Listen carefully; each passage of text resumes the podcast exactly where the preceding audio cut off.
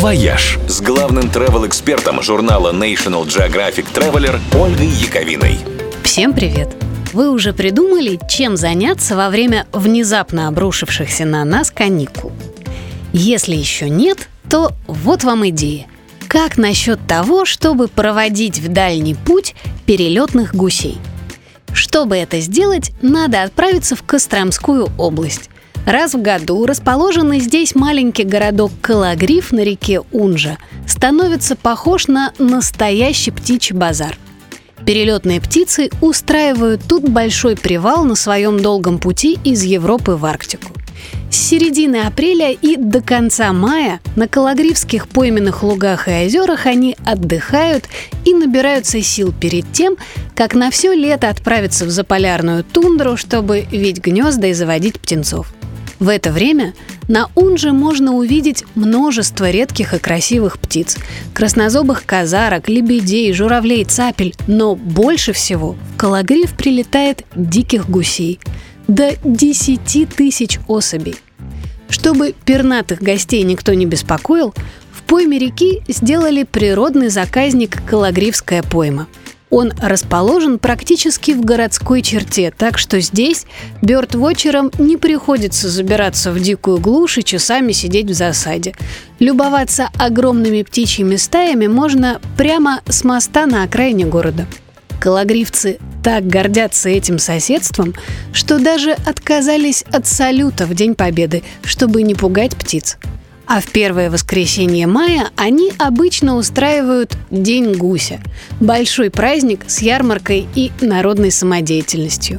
В этом году, правда, больших гуляний не будет из-за дурацкой короны, но можно приехать и помахать гусям вслед.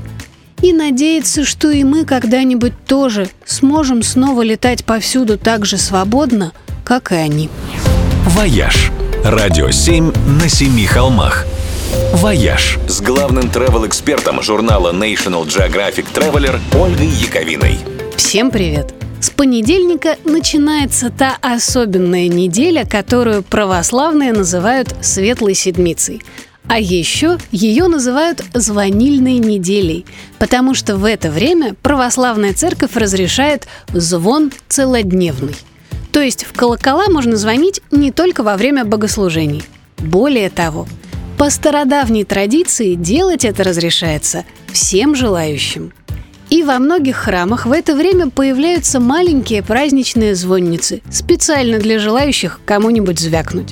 А в других храмах в это время устраивают экскурсии на колокольни, где профессиональные звонари дают мастер-классы и учат правильно дергать колокола за язык. И сами тоже показывают класс на многочисленных пасхальных фестивалях. Один из самых интересных проходит обычно в Ростове-Великом. В этом году он будет с 6 по 9 мая. В программе участвуют 11 храмов и монастырей, где мастера разных звонарских школ будут целыми днями показывать свое искусство. Еще один впечатляющий фестиваль случается обычно в старинном городе Шуя в Ивановской области. Колокольня здешнего Воскресенского собора входит в тройку самых высоких в России. И в день фестиваля, 4 мая, ее откроют для экскурсий. Одолеть все 198 ступенек – испытание для крепких духом и коленками. Но наградой станет головокружительный вид с высоты 106 метров и возможность ударить в один из самых больших и громких колоколов России. Только имейте в виду, что на этих майских для въезда в Ивановскую область нужны или отрицательный ПЦР, или справка об антителах, или сертификат о вакцинации. «Вояж» – Радио 7 на семи холмах.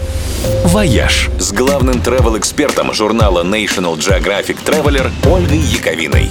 Всем привет! В следующий вторник все джедаи и им сочувствующие отмечают День Звездных войн. Его выбрали из-за забавного созвучия в английском языке даты 4 мая «May the 4» и джедайского благословения «May the Force be with you» – «Да пребудет с тобой сила». Пожалуй, лучше всего этот праздник отметят космонавты на МКС. Но на самом деле, чтобы оказаться в далекой-далекой галактике, покидать родную планету не обязательно. Все удивительные миры из вселенной Star Wars можно найти на Земле. К примеру, чтобы увидеть планету Татуин, надо отправиться в Тунис, в самое сердце Сахары. Декорации, которые здесь построил Джордж Лукас, стоят до сих пор и стали важной туристической достопримечательностью. Родная планета принцессы Леи, живописный Альдераан, обнаружится в швейцарских Альпах, неподалеку от курорта Гриндельвальд в кантоне Берн. А прекрасная планета Набу, где сыграли тайную свадьбу Энакин Скайуокер и принцесса Амидала, это итальянское озеро Комо. А тайное свидание героев случилось на террасе виллы Бальбьянелла, теперь весьма популярного места для свадебных церемоний.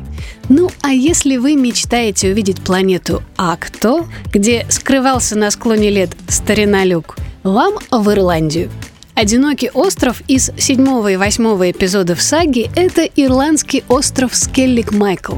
Еще в VI веке там селились кельтские племена, а до XII-XIII века, как говорят ученые, на острове жили только дюжина монахов и настоятель, совсем как джедай с учениками.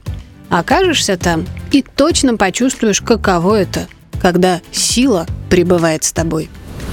«Вояж» – радио 7 на 7 холмах.